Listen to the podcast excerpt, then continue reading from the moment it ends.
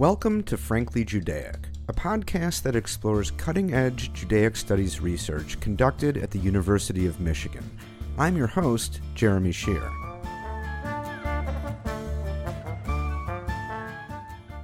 Repeating once again our top story Soviet President Mikhail Gorbachev has been removed from power, and there are tanks now in the streets of Moscow. In the early 90s, with the collapse of the Soviet Union, hundreds of thousands of Jews immigrated from the former USSR to Israel. The effects of this mass migration could be felt immediately. In just one year, in 1990, rent prices tripled, and the housing market, especially in larger cities like Tel Aviv, Jerusalem, and Haifa, was really stretched beyond capacity. So, as a result, this really forced many immigrants to seek a residence on the edge of Israel's geography, where rent was cheaper and where they crossed paths with Mizrahi Jews. This is Alex Moshkin, a fellow at the Frankel Institute for Advanced Judaic Studies at the University of Michigan, and soon to be an assistant professor of comparative literature at Koç University in Istanbul. The Mizrahi Jews he's referring to mostly immigrated to Israel in the 1950s from the Middle East and North Africa and were forcibly settled by the staid and dusty development towns in the country's periphery. When ex Soviet Jews settled in these same areas several decades later, the story goes, the two groups clashed. Typically, the encounter between these two groups have been understood as a story of hostility, violence, and competition over limited jobs and resources. If you look at newspaper articles, literature, and visual art from that time, not to mention scholarly work, you'll find that there was a lot of tension and even outright violence between the two groups, Moshkin says. It's easy to see why. Because the Russian speaking Jews arrived and they were looking for jobs, trying to navigate and the Mizrahi Jews felt that Russian speaking Jews is like the new wave of Ashkenazi people coming into Israel and will be displacing them from the jobs and upward social mobility that they managed to achieve in the past 30 years. So, in a way, both groups kind of saw each other as rivals and antagonists and as competing for the same things. But as Moshkin's research shows, when it comes to the relationship between Mizrahi and ex Soviet immigrants to Israel, there is a lot more to the story. So, in my research, uh, which builds on the recent work by the sociologist Anna Prashizky, I demonstrate how day to day contacts between Russian speaking immigrants and Mizrahi Jews both resulted in animosity, but also led to close social ties and intercultural fusion. This intercultural fusion is what interests me. And one of the consequences of this new proximity was the fact that Russian speaking Jews learned what it meant to be Israeli from their Mizrahi neighbors, adopting their ideas, tastes, traditions, and cultural forms. Not only did they learn how to be Israeli from their Mizrahi peers, Moshkin says, they also learned how to be Jews. After a century of forced assimilation under Soviet rule, Russian Jews had lost much of their religious and cultural identity. So when they came back to Israel, they were reinventing themselves as Jews uh, by looking at their Mizrahi, traditional Mizrahi neighbors. And this is a story of communal affinity and cultural affinity between the two groups that is not very often told in Israeli culture and society. One of the ways we can see the Mizrahi influence on post Soviet Israelis, Moshkin says, is in the world of poetry. He's specifically interested in the impact of Ars Poetica, a literary collective that burst onto the scene in 2013. The name involves a play on words, referring both to the ancient poem Ars Poetica and to the term ars, which comes from the Arabic word for pimp. But in Israel, it is a pejorative label for Mizrahi men uh, that paints them as aggressive, low class, and educated. Uh, and this blending of high and low and reclaiming the politically loaded term ars is precisely at the, at the heart of this movement, whose agenda is the opposition to Ashkenazi literary hegemony, amplification of Mizrahi voices, and actually production of non-elitist poetry, poetry that would be accessible, egalitarian, and understandable. You know, poetry that talks to an audience directly. A good example, Moshkin says, is the poem Medinat Ashkenaz, or State of Ashkenaz, by Ro'i Hassan. Here's Moshkin reading the opening lines of an English translation.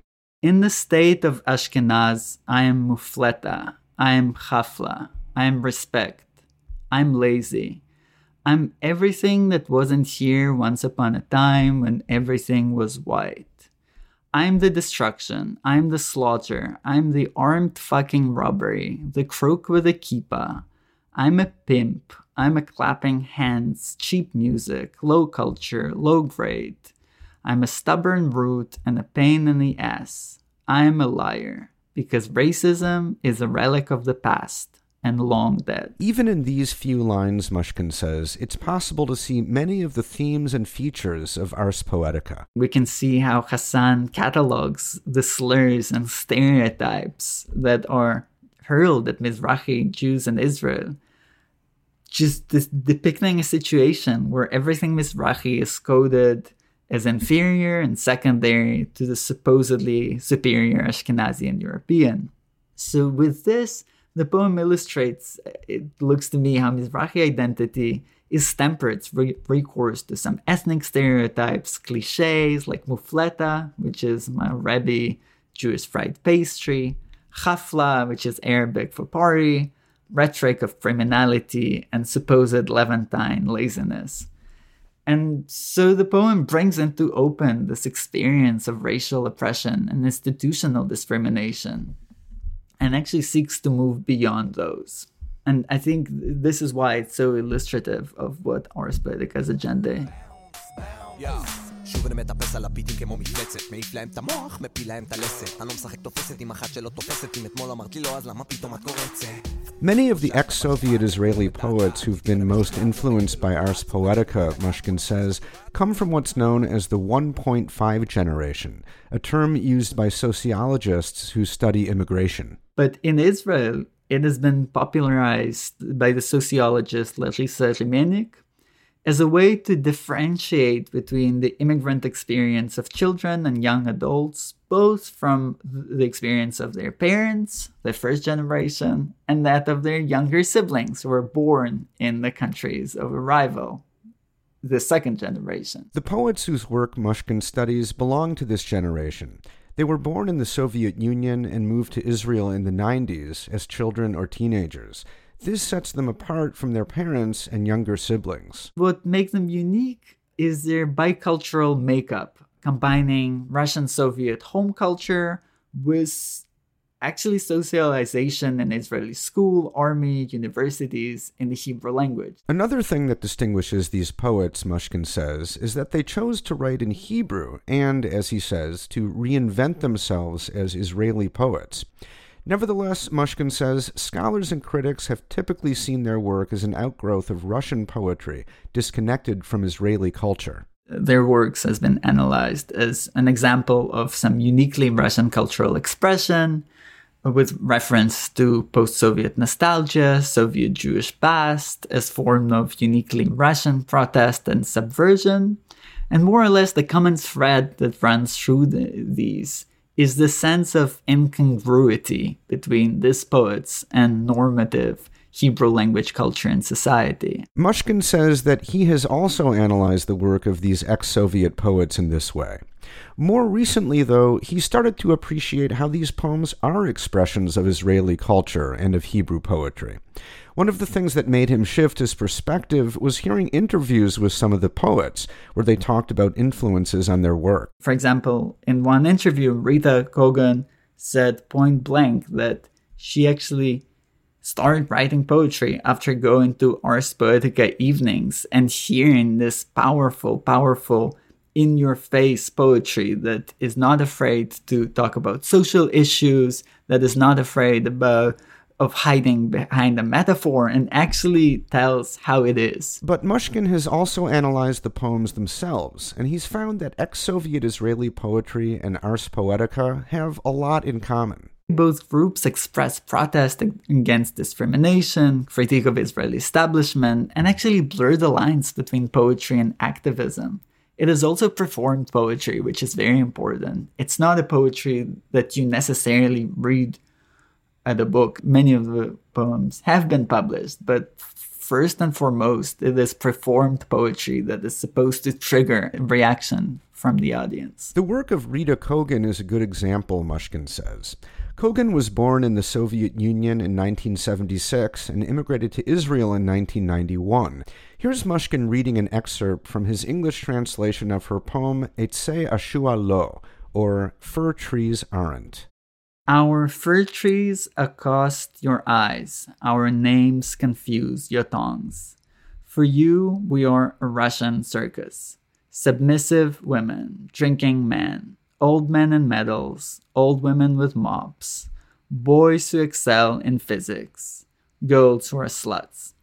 Fuck off, I'm telling you, with your national project, with your melting pot, with your normal names, with your Arik Einstein nostalgia.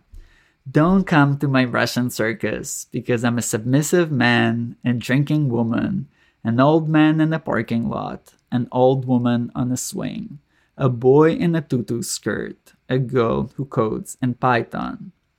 We all da- dance hora to the sound of Pussy Riot. Moshkin sees a lot of parallels between these lines and the poem by Ro'i Hassan that he read from earlier. Like uh, Ro'i Hassan's The State of Ashkenaz, Rita Kogan's poem also starts by listing all the stereotypes that Russian speak- speakers are subjected to in Israel perceiving them as alcoholics, promiscuous women, STEM prodigies, cleaning ladies, World War II veterans, uh, and Christmas celebrating goyim. Instead of silently accepting the stereotypes, the speaker fights back, right? In the second stanza, we have the strong denunciation of mainstream Israeli society, dramatized by the fuck off. And here, like in Hassan's poem uh, that I've read earlier, the speaker has had enough apologizing for her difference, which is the main project of this Russian Israeli 1.5ers. And so she reclaims this moniker in Russian circus, just like the reclaiming of Ars is done in Ars Poetica, by embracing this stereotype as a collective identity of Russian Israelis that is uttered at the start of the poem, but here it evolves into this collective portrait that resists difference. This reclaiming of their roots is important for the 1.5 generation of ex Soviet Israelis, Moshkin says, who had such a difficult time integrating into Israeli society as children and teens that they rejected their heritage. They were so teased about being Russian that the first 10 15 years they just tried to become Israeli.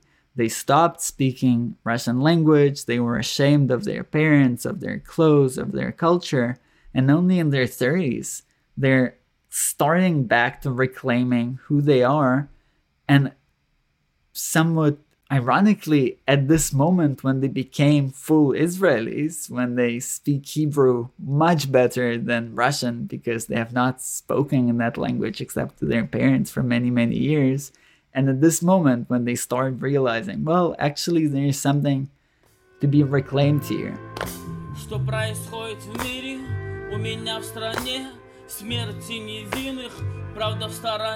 The work of the 1.5 generation poets has been largely derided by the older generation of ex Soviet immigrants. Who accuse them of either peddling stereotypical images of Russianness, being agents of the left wing, or simply producing quote unquote bad poetry. Moshkin thinks his work helps explain this generational rift. What I want to show is yes, actually, Reef Kogan's and Eber's poetry does not conform to the trends of Russian poetic tradition. It is not marked by strong presence of rhyme and meter, and Russian poetry still rhymes to this day and it does not enter into conversation with the Russian literary echo chamber. And it is actually inspired more by Hebrew poets, by American black culture, and a wide catalog of literary sources that the older generation just might not be able to appreciate.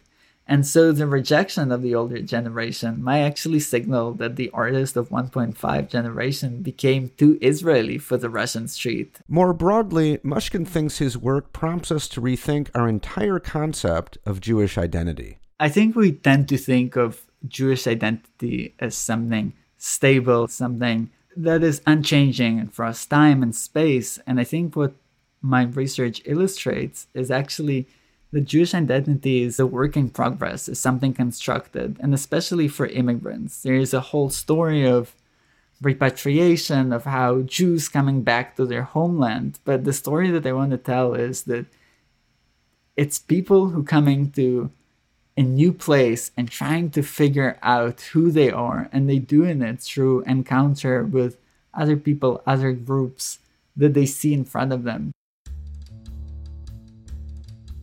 You've been listening to Frankly Judaic, a production of the Jean and Samuel Frankel Center for Judaic Studies at the University of Michigan. The executive producer is Jeffrey Veidlinger. Jen Richler is the lead producer. You can find and subscribe to Frankly Judaic anywhere you get podcasts, and if you like the show, please leave us a five star review. Thanks for listening.